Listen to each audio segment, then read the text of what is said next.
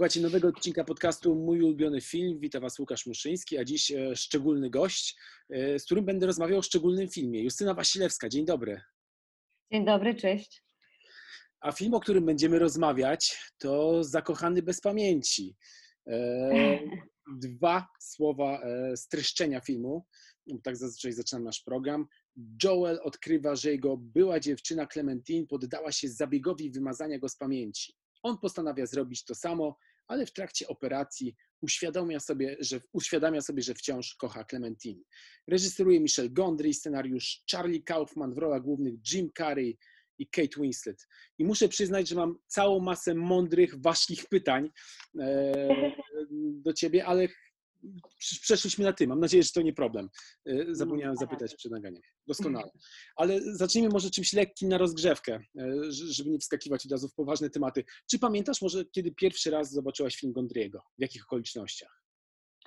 E, jakoś nie, nie, nie, pamiętam dokładnie tego momentu, kiedy to było pierwszy raz, bo faktycznie to jest, to jest jeden z tych filmów, a nie zdarza mi się to często, który oglądałam kilkakrotnie, do, do którego wracałam i i ten pierwszy raz nie, nie pamiętam tego. Nie wiem, czy to nie było jakoś gdzieś, um, gdzieś jeszcze, nie, wiem, gdzieś jeszcze może um, jak mieszkałam w Łodzi, a może nie, nie pamiętam, kurczę e, dokładnie kiedy, ale pamiętam, znaczy wiem, że po prostu ten film jest takim filmem, do którego wracam, a nie mam tak często z, z filmami. E, które no, no po prostu.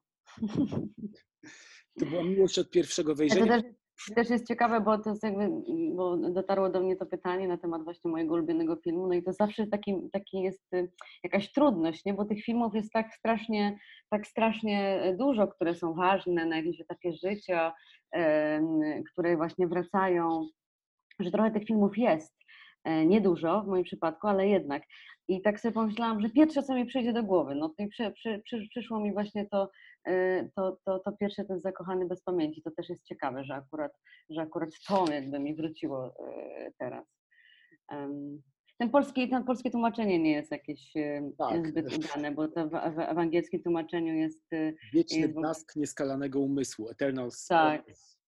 Dokładnie. I to jest też w, w, w, dialogu bohaterów się pojawia ten, ten wiersz y, Aleksandra Połpa.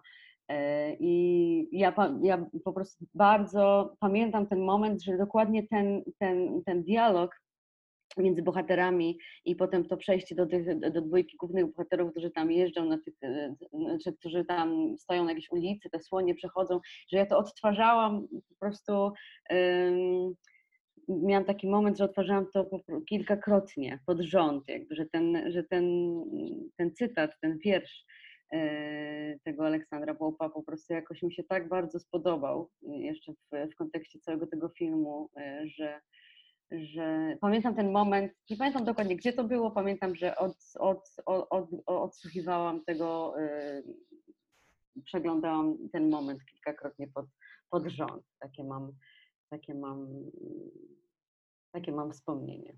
I o wspomnieniach będziemy dzisiaj też rozmawiać, bo ten film oczywiście skłania ku temu, ale właśnie chciałem powtórzyć pytanie, czy to była miłość od pierwszego wejrzenia w przypadku tego filmu? Czy potrzebowałaś trochę czasu, żeby e, no, tę historię wchłonąć i się z nią oswoić?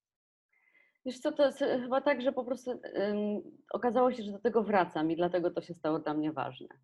Że w pewnych, że, że jak obejrzałam, pewnie byłam pod ogromnym wrażeniem pierwszy raz, ale E, coś tam mnie faktycznie na tyle zainteresowało, że e, po kilku miesiącach, potem po jakimś roku, potem nawet e, te, teraz niedawno też wróciłam do tego filmu, więc coś tam jest takiego, co, co, co sprawia, że do niego wracam i pewnie dlatego to jest, dlatego to jest miłość. Więc można powiedzieć, że nie od pierwszego wejrzenia, tylko bardziej z takiego, z jakiejś takiej no, potrzeby to uczucie potrzebowało e, czasu, żeby... Powra powracania, dokładnie.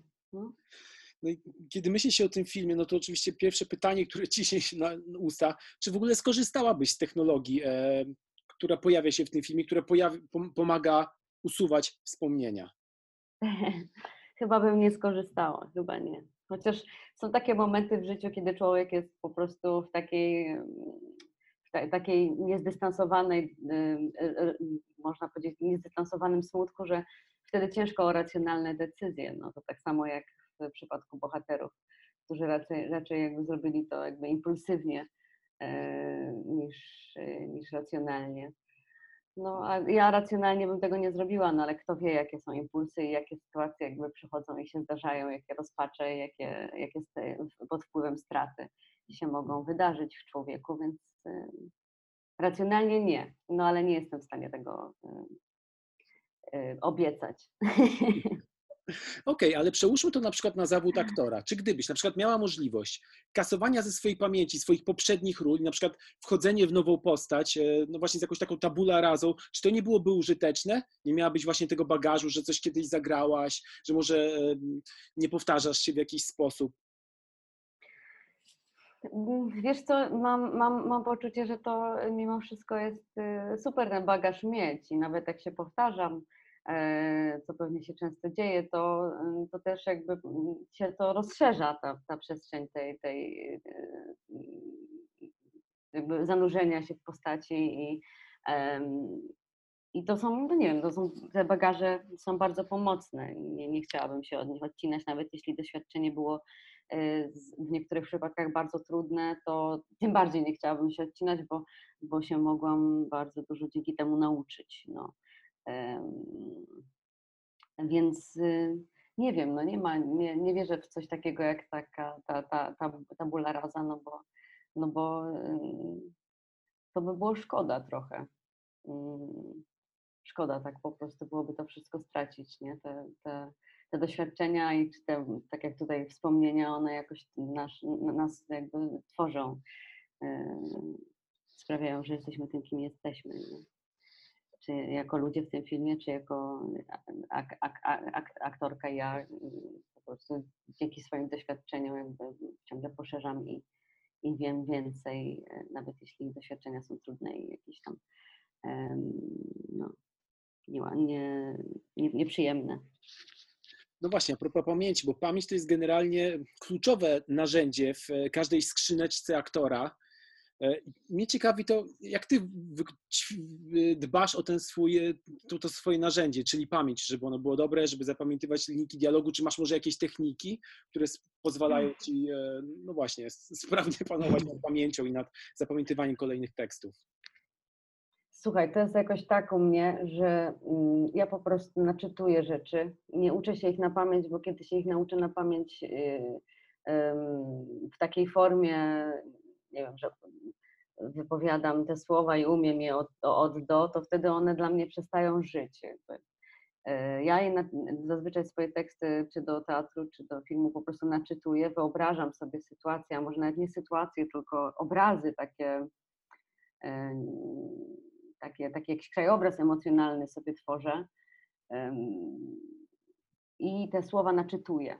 Naczytuję, naczytuję, e, czasami zupełnie właśnie wbrew temu, co w zdaniu jest komunikowane, jakby próbuję to na różne strony poprzekręcać,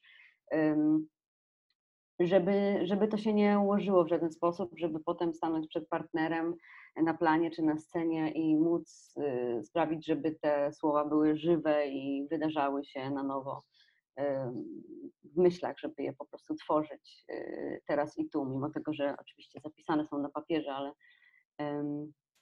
żeby one były jako narzędzie, a nie jako coś, co jakby, jakby już jest gotowym produktem. E, okej, okay, czyli rozumiem, że jakby uczysz się na pamięć, ale właśnie takimi warstwami. To nie jest tak, że na przykład jak wchodzisz w scenę, to jednak trochę idziesz z tekstem scenariusza, a trochę próbujesz powiedzieć własnymi słowami, i nagle reżyser mówi stop, to nie są moje słowa, które napisałem.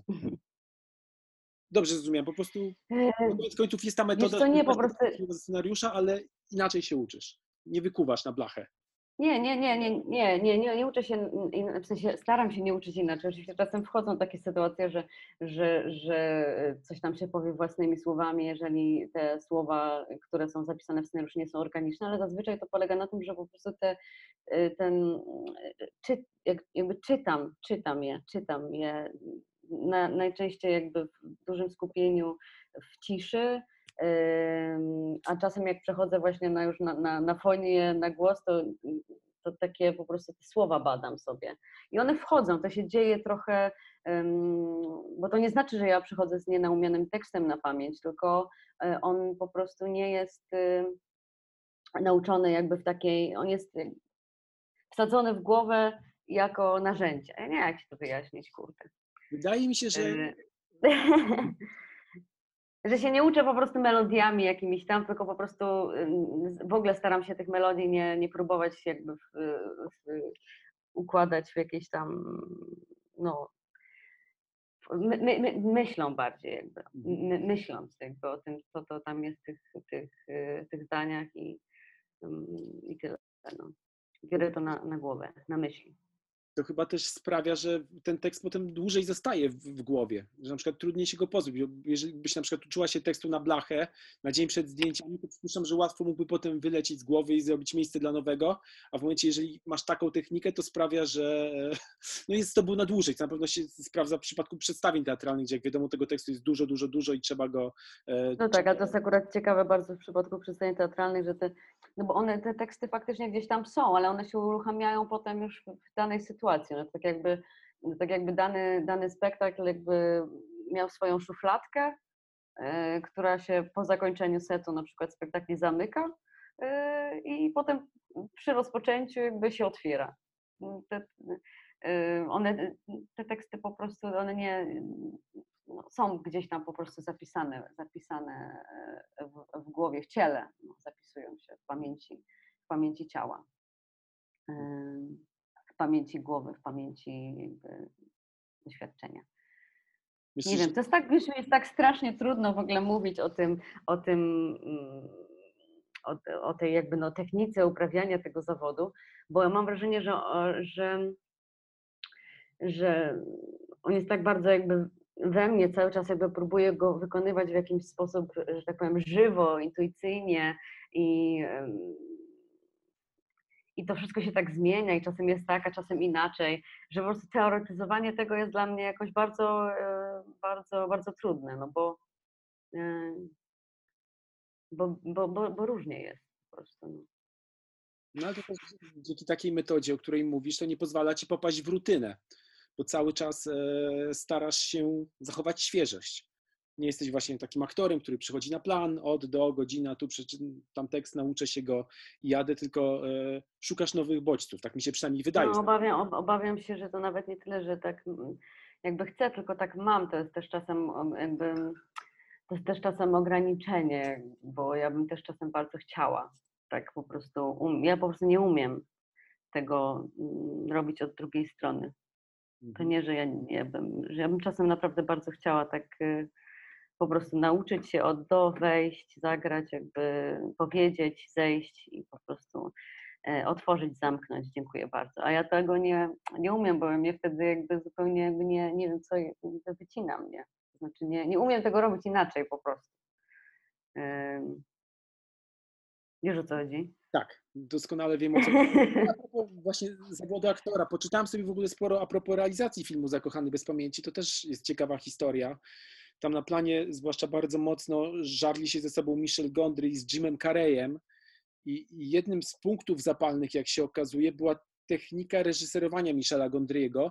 Otóż on Aha. nigdy nie mówił akcja i cięcie, tylko po prostu okay. kamery szły w ruch, aktorzy o tym nie wiedzieli i nagle zaczynała się scena, ponieważ zdaniem Gondry'ego w momencie, jak on mówił akcja, to aktorzy automatycznie robili się spięci, bo wiedzieli, że mają zadanie do wykonania i to denerwowało mhm. niemożebnie. Jak ty na przykład podchodzisz do takiej metody? Czy twoim zdaniem właśnie to taka lekka manipulacja ze strony reżysera daje, mogłaby dawać lepszy efekt? Tobie na przykład jako no jeżeli, jeżeli na taką manipulację się umawiamy i stwarzamy takie warunki y, na planie y, tego, że jesteśmy jakąś tam obecnością i ta, ta akcja jest, że tak powiem, permanentna y, albo jakby nie, nie kończy się i nie zaczyna, no to czemu nie? Ja w ogóle bardzo lubię takie, takie sytuacje, bo faktycznie jakby to słowo akcja i to słowo stop ma w sobie coś um, jakoś dziwnie zamykającego, no coś jest na rzecz. Um, a faktycznie, a jak się ma jakoś tak dobrze ustawione e, relacje i wcześniej przegadane rzeczy, y, no to to jest jakaś ogromna, ogromna możliwość nie? Na, na, na, na wydarzenia się między ludźmi, rzeczy, które, które są właściwie nie do, nie do zaplanowania nie? w takiej Mhm. sytuacji, więc to jest y, super, super ciekawe i że nawet nie wiedziałam o tym, a to mi dużo tłumaczy na temat jakby mojej fascynacji y, tym filmem. Bo to faktycznie on jest wspaniale zagrany, tak właśnie jakoś niewymuszenie, tak y, z poczuciem humoru, ale i z jakimś mm, ciężarem. Mam wrażenie, że ten Jim Carrey tam po prostu gra ym, taką, taką po prostu jakąś pogłębioną opcję, jakoś tak zupełnie nie jak to on zazwyczaj wydziwiając, tylko po prostu tak po prostu jest tam właściwie taką, tak, tak, takim człowiekiem, z którym można się zidentyfikować, że, że, no, że to jest jakaś, dla mnie to fajna metoda bardzo. No. Ja pewnie nie miałabym nic y, naprzeciwko, żeby tak, żeby tak pracować. Ale rozumiem, że, że są aktorzy, którzy potrzebują ram większych, bo się czują w ten sposób bezpieczniej. E, I to też pewnie wynika z, po prostu z relacji między aktorem a reżyserem, bo przypuszczam, że akurat Gondry z y, Karejem mogli się spotkać po prostu gdzieś blisko siebie, jakby powiedzieć, w sensie, że się mogli sobie jakoś tam przejrzeć. E, Wiesz o czym mówię? Tak że po prostu mieli, mają, mają coś w sobie bardzo, w takiej energii na tyle podobnego, że może gdzieś tam, tam była jakaś po prostu, jakieś starcie na tym, na tym polu, no. Ale, mm, ale widzisz, no to ciekawe, że to tak tam było. No właśnie, Michel Gondry, wspominając w ogóle realizację tego filmu, że kiedy pierwszy raz spotkał się z Jimem Carreyem, to miał wrażenie, y, przypomniał sobie takie sytuacje, kiedy na przykład szedł na jakieś przyjęcie w Hollywood i nagle się okazało, że nie znał tam nikogo. Wszyscy się znali bardzo dobrze i świetnie się bawili, a on był jedyną taką osobą outsiderem. Kiedy spotkał pierwszy raz Jima Carreya, to miał bardzo podobne wrażenie, że oczywiście jego wszyscy znali, ale chodzi oczywiście o jego stan umysłu, że zawsze czuł się Mhm. gdzieś e, z boku i nigdy nie należał do Mhm, mhm. żadnego towarzystwa. Ale kontynuując wątek napięć między reżyserem a aktorem, okazuje się, że w trakcie realizacji Michel Gondry zatrudnił do filmu Ellen Pompeo, która teraz obecnie jest najlepiej znana z, teraz obecnie, obecnie znana jest najlepiej z serialu Chirurdzy, wtedy jeszcze ten serial chyba nie był kręcony, a może był. E, Tak czy inaczej, Jim Carrey uznał, że jest to manipulacja ze strony e, e, reżysera, ponieważ Ellen Pompeo bardzo przypominała mu Renée Zellweger, z którą Jim Carrey rozstał się wcześniej. I to go zdenerwowało, ponieważ uważał, że on chce tutaj wzbudzić w nim jakieś emocje, więc koniec końców Ellen Pompeo została zupełnie wycięta z filmu. Ale Wycięta, tak, to słyszałam. Przechodząc No. do mojego pytania. E, Mhm. jak to jest z tą manipulacją reżysera e, w stosunku do aktorów? Czy ty zawsze czujesz, kiedy na przykład reżyser tobą manipuluje i czy czasem się temu poddajesz i jakby rozumiesz to, czy stawiasz opór? No wiesz, jakby, jakby nie patrzeć na to wszystko, to reżyseria jest formą manipulacji.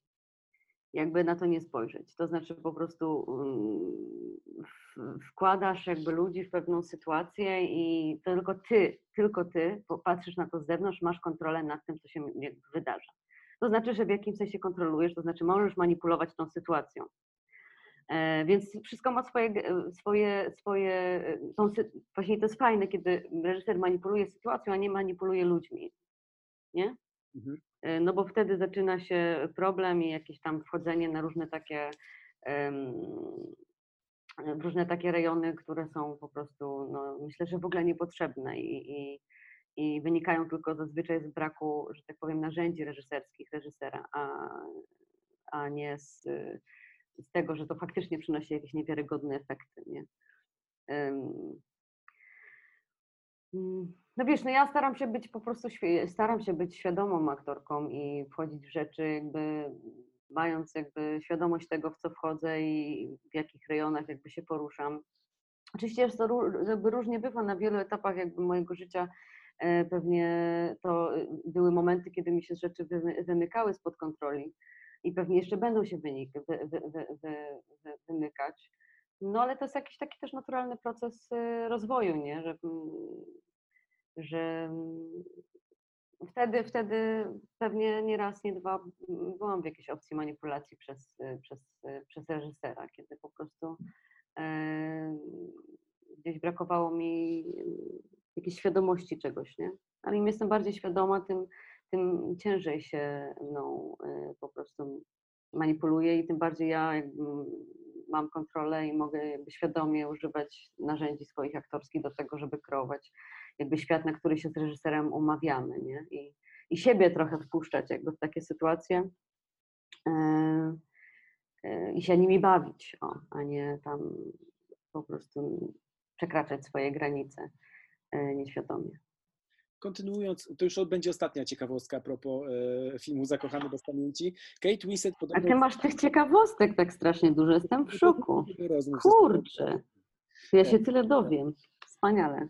Kate Winslet otrzymała rolę w tym filmie podobno, ponieważ jako jedyna aktorka odważyła się skrytykować scenariusz Charlie'ego Kaufmana. Wszystkie inne były zachwycone. Ona wysłała notki z uwagami. I teraz pytanie, do ciebie. czy ty teraz Świetnie. masz odwagę krytykować scenariusz albo na przykład tekst sztuki teatralnej,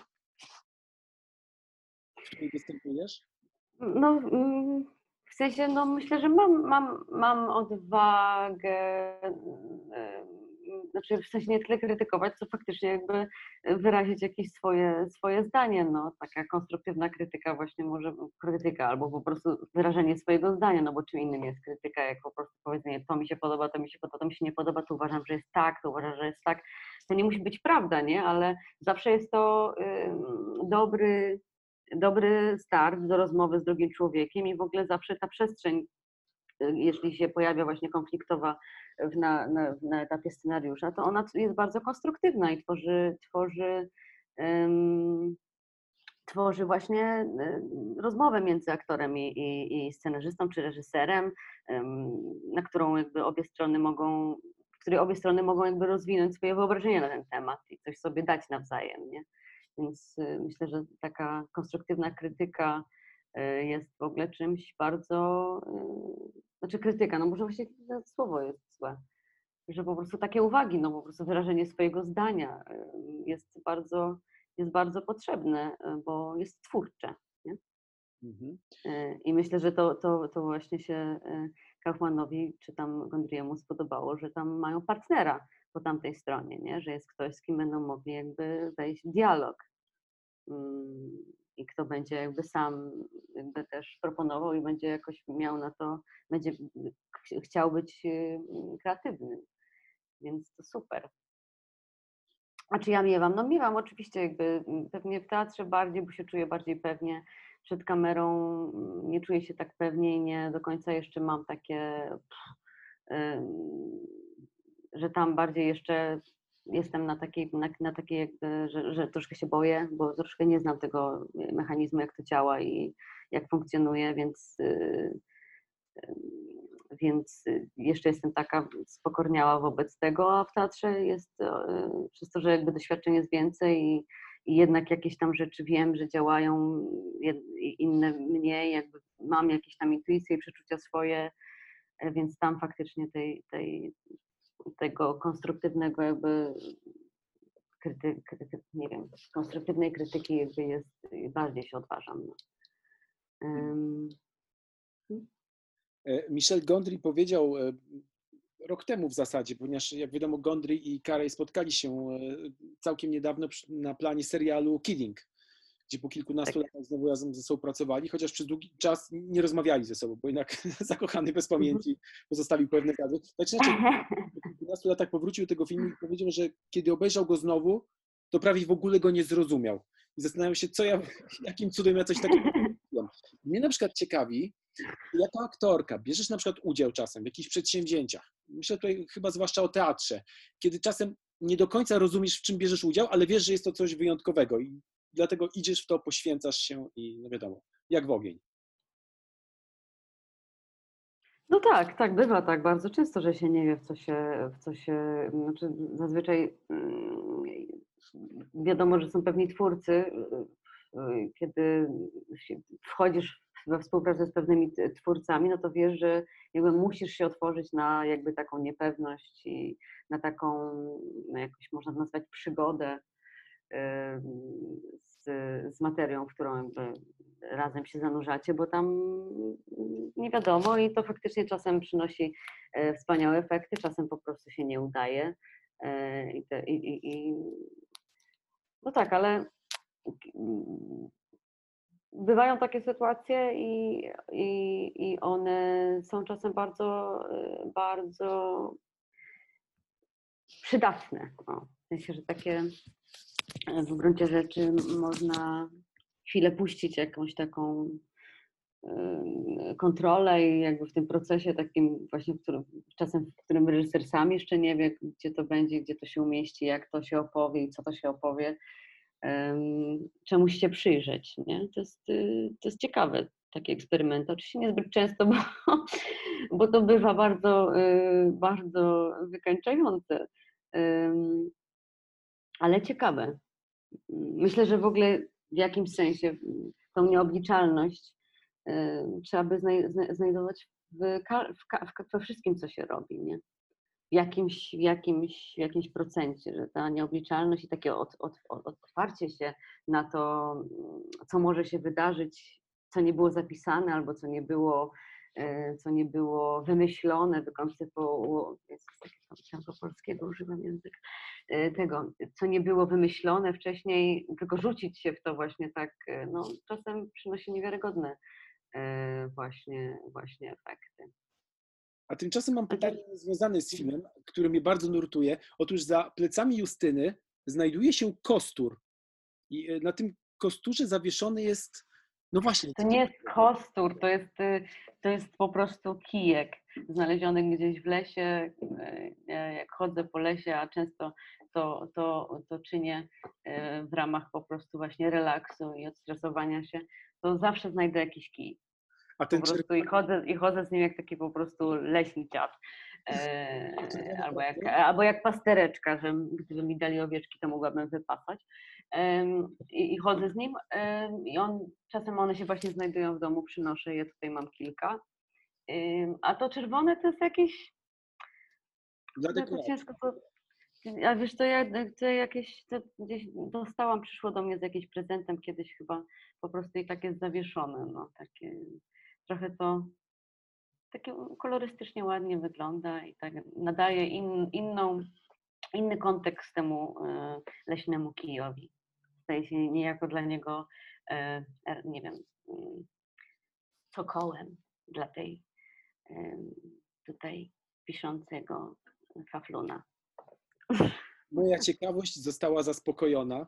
E, a tymczasem wywiad, e, cytat z wywiadu z tobą, który znalazłem, ale on bardzo, bardzo, dobrze mi pasuje do e, rozmowy o filmie Zakochany bez pamięci. W idei miłości jest zawarta wolność i zaufanie, które wykluczają zaborczość. Chyba to właśnie na tym polega, żeby, żeby we wspólnocie utrzymać autonomię. Zaborczość jest zaprzeczeniem miłości. Jeśli chcesz kogoś zagarnąć, to nie chcesz go kochać, tylko chcesz go mieć. Mnie ciekawi na przykład, czy w takim razie bohater Jima Carreya nie chce zagarnąć dla siebie Clementine i czy to jest rzeczywiście prawdziwa miłość w ich przypadku. Jak, jak, jak, jak to z swojej perspektywy wygląda?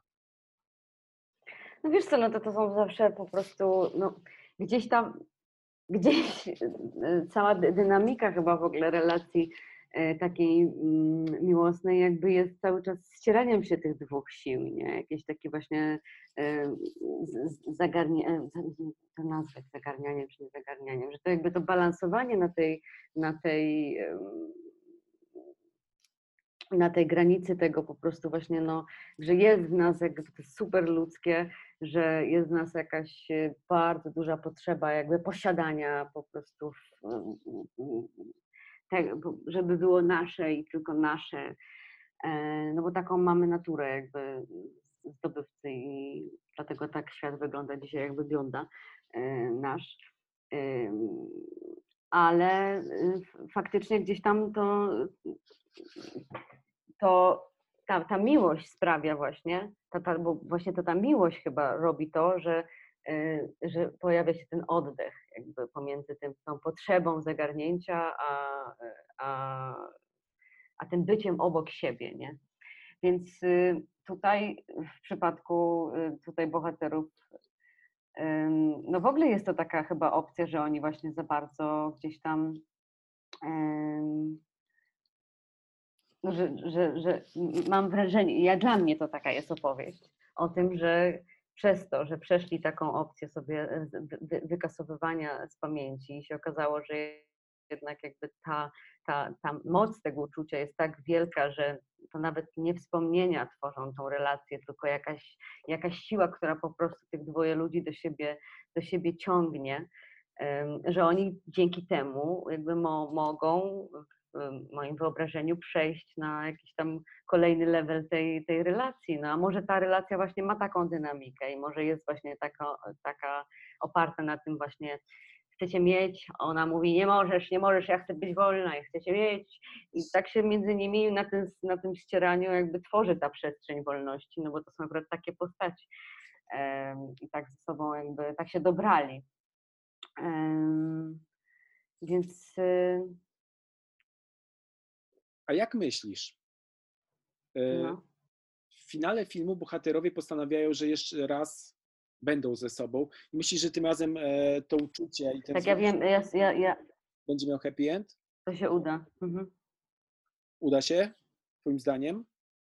Czy ja no, wiesz co, ja czy, też słyszałam o tym, że słyszałam o tym, że tam była taka opcja, że w innym montażu tego filmu, sensie na początku miała być opcja właśnie taka, że ten film kończy się e, tym, że Clementine jeszcze raz jakby idzie i jeszcze raz e, wy, wy, wy, wykasowuje z pamięci i wtedy się okazuje, że na tej kartce, która tam jest zapisana w tych aktach, jest napisana, napisane jest y, no już kilkanaście razy, jakby Clementine wymazuje y, y, Joe'ego, nie?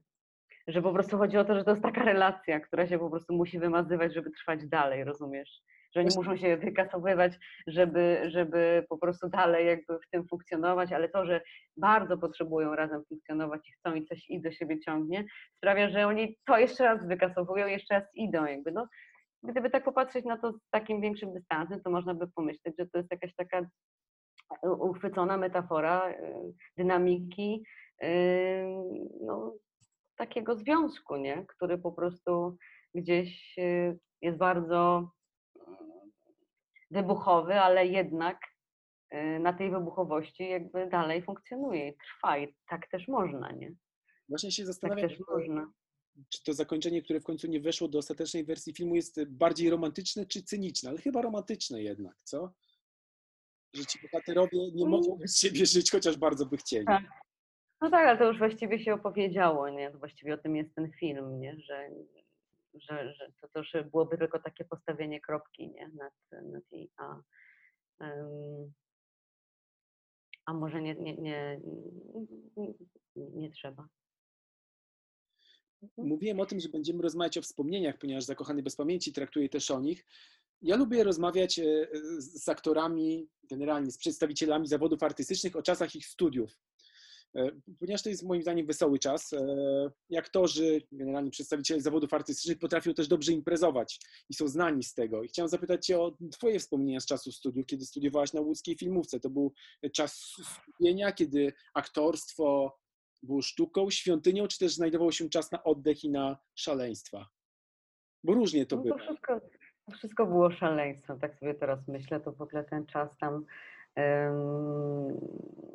był, jakoś to się wszystko zlało ze sobą, że właściwie jedno wynikało z drugiego i potem wynikało następne, znaczy, że to, że to życie jakby studenckie, e, studiując e, właśnie w szkole teatralnej, to bycie jakby cały czas w grupie, cały czas w tej grupie, by, bycie jeszcze no, w, w działaniu jakiejś, w akcji, w takiej piaskownicy, w takim, takiej zabawie, ale czasem też jakby, jakby dotykaniu właśnie rzeczy, które, które są jeszcze nieuświadomione. Potem wynoszenie tego ze szkoły i, e, i nie wiem, właśnie chodzenie na imprezy, na których i tak dalej rozmawiało się o tych po prostu wszystkich rzeczach o których dalej się jakby dyskutowało. To wszystko się ze sobą jakoś mi w pamięci e, przedziwnie, przedziwnie zlewa ze sobą ten czas. A tęsknisz za tamtym czasem? Czasem? Czasem, czasem może. Czasem może tęsknię za, za ludźmi, czasem tęsknię stamtąd, za taką jakąś beztroską może.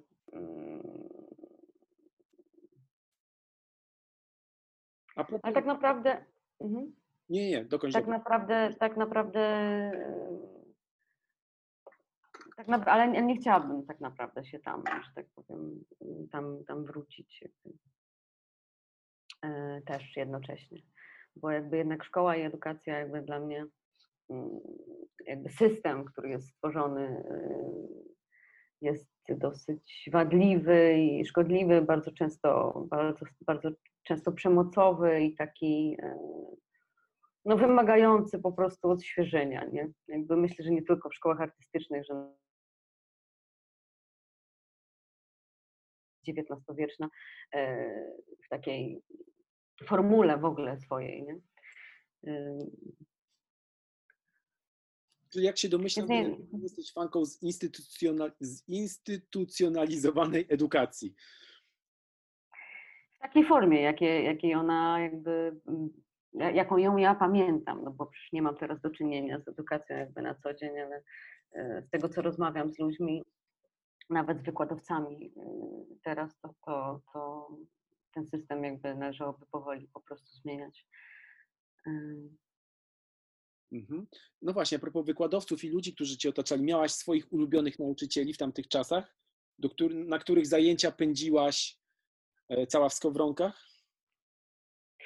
Miałam, miałam, mhm, miałam, miałam, miałam takie, mieliśmy, byliśmy takim rokiem, który można by powiedzieć był, no, że do, do, dostaliśmy dużo, że tak powiem, przestrzeni na własną kreatywność e, dzięki mm, naszym opiekunom roku, którzy gdzieś trochę, nasz główny opiekun roku, Jacek Orłowskiego, był trochę z innego, z innego świata E, bo przyjechał z Krakowa, z, e, on tam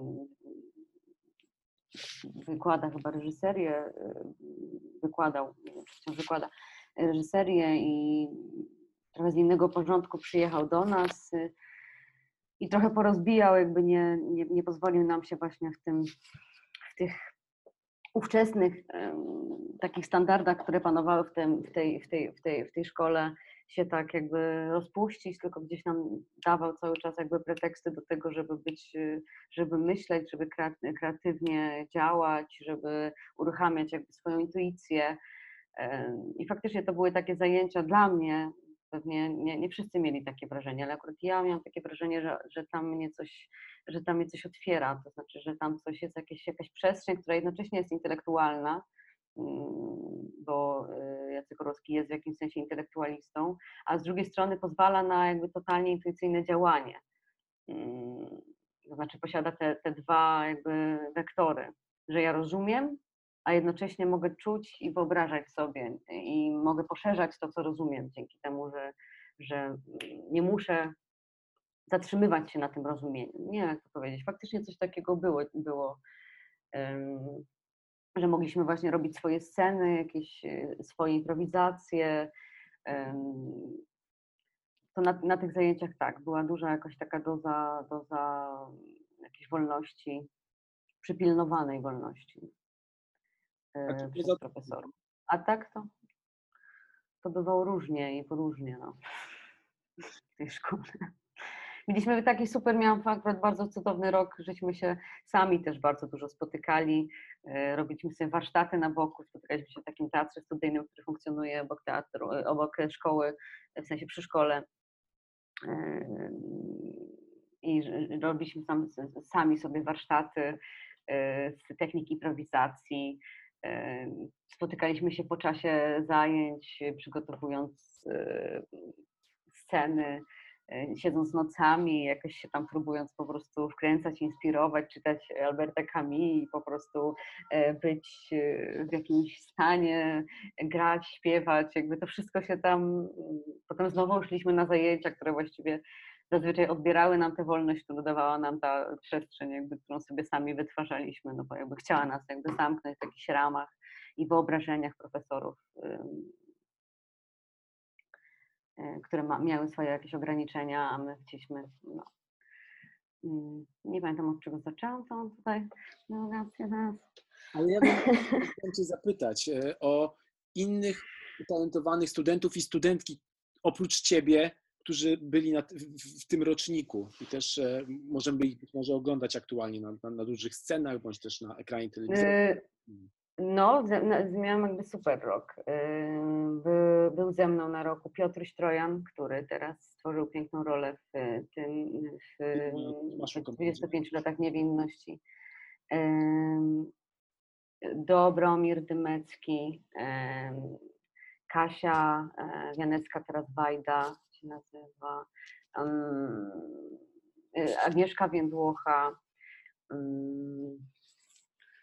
Maciej Pesta. ym,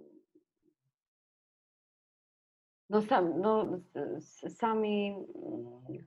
mm, Jeszcze było nas oczywiście więcej, ale. ale y, ale chyba nie, nie, nie, nie, nie, nie, nie, zatrzymali się w tej łajbie, co się nazywa aktorstwo. Ym, Też pewnie też nie wiem do końca. No dobrze. Ale fajnie, ale, ale, ale fajnie, fajnie, fajnie, fajnie to było z nimi tam wszystkimi te przygody przeżywać.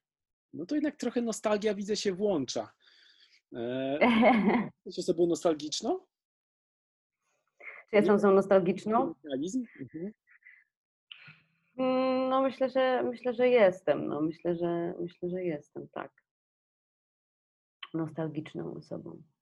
No skoro rozmawiamy o Ja może, może, mo- może nazwać to też re, refleksyjną, może właśnie za bardzo nawet refleksyjną. e, Tak. E, I widzisz, prowadzę tutaj takie słowne, ja nie wiem jak to nazwać, tak, opowiadam ci takie tam moje refleksje. te refleksje bardzo lubię, ale skoro mowa o nostalgii, e, to dostałem taką informację, że w dzieciństwie twoim ulubionym filmem był e, Tajemniczy Ogród Agnieszki Holland. Prawda? A bo widzisz, bo ci moja agentka wysłała całą, całą, całą tą wiadomość, widzisz. Słuchaj, y, był to dla mnie bardzo ważny film, z jednego jakiegoś przedziwnego powodu, że ja jako dziecko powodzian, bo byłam dzieckiem powodzian, mój tata stracił jakby cały, cały tam taki majątek, znaczy nie majątek, no swoją firmę, którą miał. Stracił przez powódź tam w 97 roku i żeśmy się bardzo długo z tego potem podnosili. W każdym razie były organizowane takie e, obozy, e, czy tam półkolonie dla dzieci dotkniętych powodzią, dla dzieci z rodzin, które jakby nie mogą, nie stać jakby na to, żeby dzieci posłać na takie, na takie kolonie e, płatne. No i ja pojechałam do sióstr, proszę Ciebie, gdzieś e, na kolonie, e, gdzie codziennie były te modlitwy i ten, ten, ten kościół taki zimny i, em, i taka jakaś taka właśnie ta dyscyplina katolicka przedziwna panowała tam i to mieszkanie u jakiejś rodziny, której nie, nie znam, która właśnie też kultywowała te, te tradycje bardzo chrześcijańskie, które u mnie w domu raczej były traktowane tak em, no, ignorancko można powiedzieć, bo to nawet nie było, że to tak nie, nie było tego tak bardzo i to mnie jakaś taka trochę byłam tam taka zagubiona tym. Z jednej strony mi się trochę to podobało, no bo miało to tak w sobie taką jakąś jakiś taką potencjał, potencjał jakiejś e, ma, magiczności, ale z drugiej strony tej magii tam w ogóle nie było, nie? E, Te, tam był czułam jakby cały czas jakąś taką przy, przymus i taka, taką jakby sztuczność tego. No i proszę Ciebie, na tym, na tym, na tym, na tej kolonii były takie, w popołudniami puszczano nam filmy i w jednego popołudnia siostry zakonne puściły nam właśnie ten tajemniczy ogród Agnieszki Holland. I ja doznałam czegoś takiego, pamiętam dokładnie ten moment, bo on się jakoś zlał mi w pamięci z, była jakaś taka właśnie msza święta, na której byliśmy i tam te dzieci tak niektóre jakby tak strasznie się wczuwały w to, ja w ogóle nie byłam w stanie jakby tego zrozumieć, bo ja tam nic nie czułam, jakby. Nie, nie, nie mogłam tam poczuć nic w tym, w tym kościele, ten ksiądz tak mówił, te mury, to wszystko było takie zupełnie nie, nie, nie, nie, nie wlewało się we mnie nic. A tu usiadłam przed tym telewizorem po prostu w jakiejś świetlicy na zakrystii jakiejś tam tego i obejrzałam tą, e, tą, te, ten, ten mm, zaczarowany, tajemniczy ogród i po prostu ja pamiętam to uczucie, kiedy ja siedziałam potem i ja nie mogłam jakby przestać jakby si- siedzieć tam. Ja chciałam, nie wiem, to było coś takiego, że właśnie mam wrażenie, że w ogóle wtedy tak sobie mogę teraz nazwać sobie taką metaforę stworzyć, że wtedy stworzyła się taka dla mnie jakby opcja wiary, nie? Wiary właśnie nie w, e, nie w Jezusa Chrystusa czy Boga, tylko właśnie w wiarę i moc jakby sztuki, nie? Tego, jak bardzo wielką potrafi mieć to oddziaływanie, jeśli jest jakby no właśnie jakieś takie empatyczne, czułe i, i, i, e, e, i takie wrażliwe, jak bardzo może mieć duży jednak impact, nie? Jak, jak może wpłynąć y, w, w odbiorcę. Ja wtedy właśnie stałam się takim po prostu, no, tak jakby czasem się mówi, że łaska spłynęła, na, na, nagle poczułam jakby coś, że jest coś więcej. No to ja wtedy też poczułam, nie? że jest coś więcej, nie? Że, ta, że ta sztuka, że, że właśnie te obrazy, że ta impresja, że ta poezja tego filmu y, mnie tak zabrała, że, mm, że ja nie wiem, czy, czy nie wtedy jakoś mnie tak po prostu gdzieś y, zaczęło skłaniać do stwarzania tych właśnie wyobrażeń i, i, i fantazji na temat jakby tworzenia jakiegoś, nie? Czy bycia w, jakimś, w jakiejś opowieści, w częścią jakiejś, um, nie wiem, to jest piękne wspomnienie i powiem Ci, że zaskoczyłaś mnie, ponieważ byłem przekonany, że jak powiem o tajemniczym ogrodzie, to Ty powiesz mi o ogrodzie swojej babci, o którym kiedyś mówiłaś w jednym wywiadzie. W Wrocławiu miała ogród, który tutaj cytat. No tak, ale to pewnie, pewnie dlatego to tak we mnie, pewnie to dlatego tak we mnie, wiesz, po prostu wpłynęło, no bo miałam ten ogród e, właśnie też taki zaczarowany i mogłam się totalnie zidentyfikować z tą, z tą, z tą dziewczynką, nie? która jakoś się gdzieś tam w tych ogrodach jakby e, bawi, e, nie wiem, ukrywa, czy, e, czy poznaje, czy poznaje różnych rzeczy, więc, więc na pewno to się jakoś tam, wiesz, po prostu ze sobą łączy. Zbiega, no, łączy, tak. No dobrze, to teraz mały przeskok. Chciałem e, jeszcze zahaczyć o temat e, Twoich fascynacji muzycznych, ponieważ wyczytałem, e, że masz taki zespół I Can Swim. On dalej istnieje? Działacie, funkcjonujecie? Niestety, niestety nie, nie istnieje. Niestety po prostu się mm, no coś tam się nie, nie, nie zgodziło. Może ja nie wiem, ja już sama nie wiem. No po prostu się nie zgodziło i nie płyniemy dalej. I can't, I can't swim with this swim. A jak w takim razie plany wydania solowej płyty? Czy one dalej e, są gdzieś, czekają na zrealizowanie, albo może właśnie się realizują? Hmm. Strasznie bym chciała. I być może właśnie powinnam zamienić słowo strasznie na bardzo. Albo na po prostu chciała. Y, ale jakoś cały czas uciekam od tego. Gdzieś mam coś takiego, że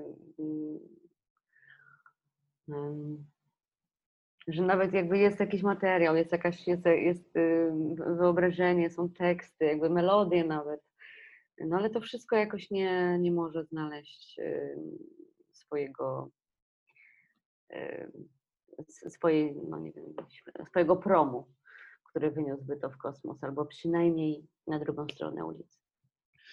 O kosmos jeszcze też Cię zapytam, ale tymczasem chciałam wrzucić e, wątek. E, ale będę teraz, będę teraz śpiewać w spektaklu, który właśnie robię, z którego właśnie prób wracam tutaj, żeby z Tobą rozmawiać, bo robimy burzę mm, na podstawie Szekspira z, e, w TR Warszawa, reżyseruje Grzegorz Jarzyna i właśnie tam będę śpiewać i właśnie miałam dzisiaj próbę, na której śpiewałam, także jakoś jestem troszkę tak no, E, podniesiona tym, bo to zawsze jakoś jest dla mnie taka przestrzeń, która daje mi jakąś taką po prostu czystą przyjemność. E, więc może gdzieś za tym coś się otworzy we mnie takiego, że wreszcie się wezmę po prostu, e, kopnę się po prostu sama w tyłek i po prostu zrobię to i postawię tą kropkę i skończę to, to ten materiał i, i tyle. No.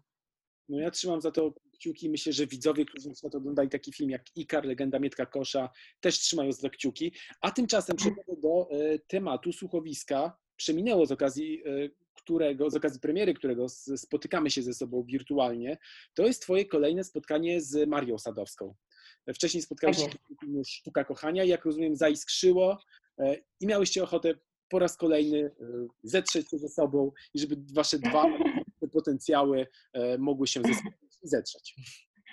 No wiesz, jak to jest z tą aktorską ochotą, to jest tak, że y, aktor może mieć bardzo dużą ochotę, ale aktor który nie ma ochoty, to to raczej nie, wy, nie wychodzi. Więc, y, więc ta, ta, ta, ta propozycja, na którą bardzo się cieszyłam, właśnie wypłynę, wypłynęła od strony Marysi, która jakoś mnie zobaczyła w tym, usłyszała bardziej mnie, mnie w, tym, w tym materiale i, i zaprosiła mnie do tego. się bardzo ucieszyłam, bo nie mam zbyt często okazji do tego, żeby właśnie takie, takie słuchowiska, czy właśnie rzeczy takie typowo audio robić.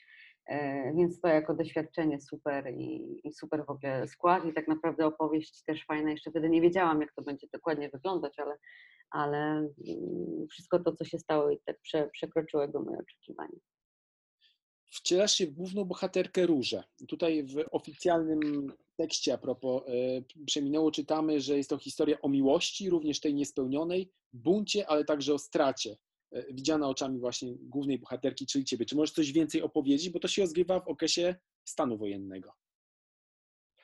I tak, akcja rozgrywa się właśnie w latach, w latach 80., 90. też chyba nawet. Je, no, jest to, musisz mi podpowiedzieć, coś cię przestałam słyszeć na końcu, to ostatnie jakby zadałeś pytanie, to już, umknęło. Mówimy o tym, że jest to historia o miłości, również tej niespełnionej, buncie, ale także o stracie, widziana oczami głównej bohaterki, czyli właśnie granej przez ciebie Róży. Więc chciałam zapytać, kim jest twoja bohaterka, no i właśnie o czym konkretnie jest ta historia, ponieważ tutaj... A, o czym jest taką... Są podane, ale szczególnie mhm. interesują. No, jest, to, jest to historia o tak naprawdę mm, dorastaniu. Nie? W jakimś sensie mamy e, bohaterkę Różę, którą poznajemy, która nagle jeździ po prostu na koniu e, po e, przedmieściach Tar Śląskich. No i to już nam dużo mówi o tym, że to jednak jest jakby mm, opowieść o pewnej klasie społecznej, takiej z tamtych czasów, beneficjentów jakby tamte, tamtego okresu, e, no bo Róża jest córką dyrektora Polmetu, e, czyli, czyli jest jakby dobrze, są, jej rodzina jest dobrze ustawiona i w jakimś sensie e, mają wszystko, co w tamtych trudnych czasach jakby mieć można. No i przychodzą, przychodzą, przychodzą jak to powiedzieć teraz, żeby tak ładnie, jednocześnie nie opowiadając, jakby nie opowiadając krok po kroku, co się wydarzy, opowiedzieć o czym to jest. E, więc, to, więc Róża jest, no, no, Róża jest y, taką, można by powiedzieć, dziedziczką, jakby taką w sensie na włościach, jakby troszkę rozpuszczona, troszkę rozkapryszona, troszkę właśnie może, może, może wszystko, nie musi nic. No i nagle, nagle, nagle prze, prze, prze, przechodzi jakby, system się zmienia, rzeczywistość się mm, odwraca i nagle trzeba się zmierzyć, zmierzyć z tym, co, co, co, co, co się no co, co, co, co, przynosi, co przynosi w ogóle nowy, nowy, nowy system i upadek, upadek tego starego. Y, komunizmu, upadek tego starego dokładnie. No i co? No to, no, to, to ta, myślę, że mm, ciekawa opowieść o po prostu dojrzewaniu, no, to o, o, o, o tym, o, o, młodych ludziach, którzy, którzy zostali, zostali, zostali postawieni wobec jakby e, sytuacji tak wielkiej zmiany ustrojowej, że właściwie musieli się jakoś odnaleźć w tej nowej rzeczywistości i, i opowiedzieć się po jakiejś stronie i, i dorosnąć po prostu przez samo to, co się wydarzało na, naokoło. Obejrzałeś sobie Przeminęło z wiatrem przed wejściem do studia nagraniowego? Powiem Ci szczerze, że nie. Nie obejrzałam sobie przed wejściem do. do faktycznie teraz myślę, że mogłam, e, ale z drugiej strony to jest tak jednak odmienna sytuacja. E, to jest tak, tak zupełnie nieprzystające to jest wszystko do siebie. Że jakoś pod, na, tak wzięłam to na, na, na, bardziej, bardziej, na, bardziej na czysto jakoś. Mhm. Mm. Wspomniałaś o tym, że dla ciebie to było zupełnie nowe doświadczenie jako aktorki, ponieważ wcześniej nie pracowałaś zbytnio przy słuchowiskach radiowych, no więc pytanie właśnie, czy stworzenie postaci wyłącznie przy pomocy samego głosu to było dla ciebie wyzwanie, czy, czy, czy też raczej po prostu normalne, normalne zajęcie i normalne zadanie aktorskie? Czy jednak była w tym jakiś taki pierwiastek czegoś nowego, nieodkrytego? Było, było, było, było, na pewno, na pewno. Bo to yy, no gdzieś indziej się, gdzieś indziej się umieszcza jakby energię, nie? To znaczy gdzieś indziej jakby ten, ten, ten głos jakby ma zastąpić jakby całość, a właśnie też, ale nie może być też za dużo go. Nie? No to jest jakby takie doświadczenie, co jakby sprawia, że, jakby ba, ba, że, że, żeby znaleźć jakby balans między, e, między tym, co właśnie jest niby naturalne, a tym, co, co trzeba dodać, żeby, żeby to przeszło na drugą stronę, tylko posiadając właśnie opcję foniczną. Nie? Mm. Hmm. No jakoś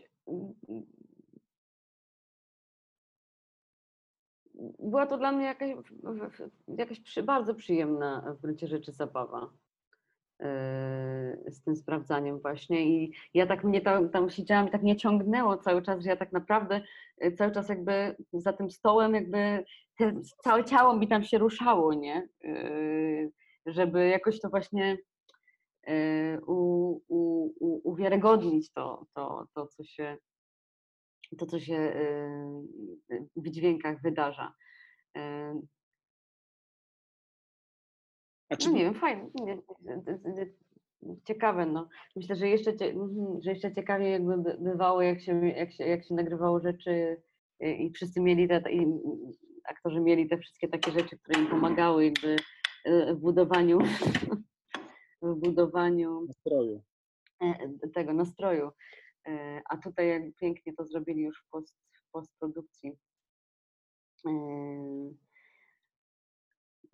no właśnie, bo to, to też Może z takich właśnie doświadczeń jakby stamtąd y, ciekawych, bo tam właśnie próbowaliśmy, no bo ja mam jednak 35 lat, jakby nie było. Gram i, y, że tak powiem, y, próbuję, próbuję stworzyć postać młodej dziewczyny, właściwie nastolatki na początku, więc tak się zastanawiałyśmy z, Mar z Marysią, co zrobić, no bo ten, ten mój głos, on jednak jakby jest y, y, no jakiś tam niski, jakiś tam chropowaty i, e, i właśnie sobie po, po, po, po, po, powiedziałyśmy, że to będzie taka dla nas, y, że to będzie ciekawe, jeżeli właśnie spróbujemy tym, tym głosem od początku poprzez całość jakby ten głos udygrzalać, to znaczy zacząć od jakby od żeby poprzez głos przeprowadzić dojrzewanie bohaterki, nie? to znaczy poprzez jego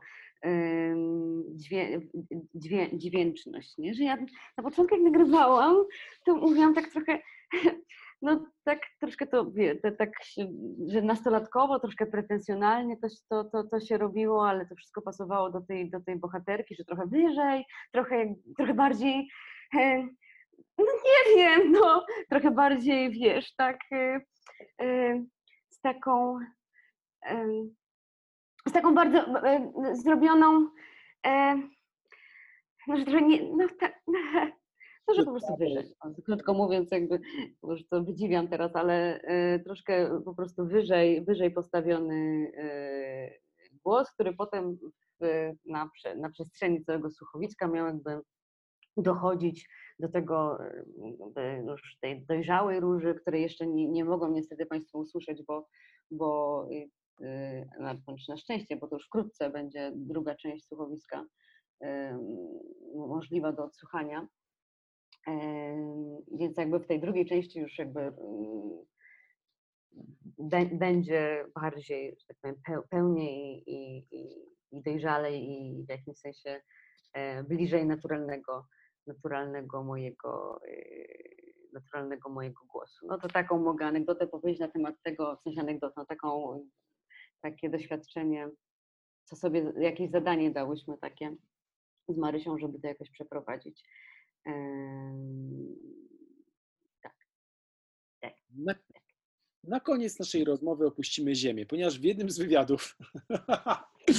Już nie załamuję się sama, co ja mówię w ogóle. Co ja mówię. Gest kapitana Picarda Justyna Wasilewska w tej chwili. Ale dobrze. Bo nie, niestety jakby czasem słyszę siebie i potem mam po prostu takie Boże, już po prostu nie mów.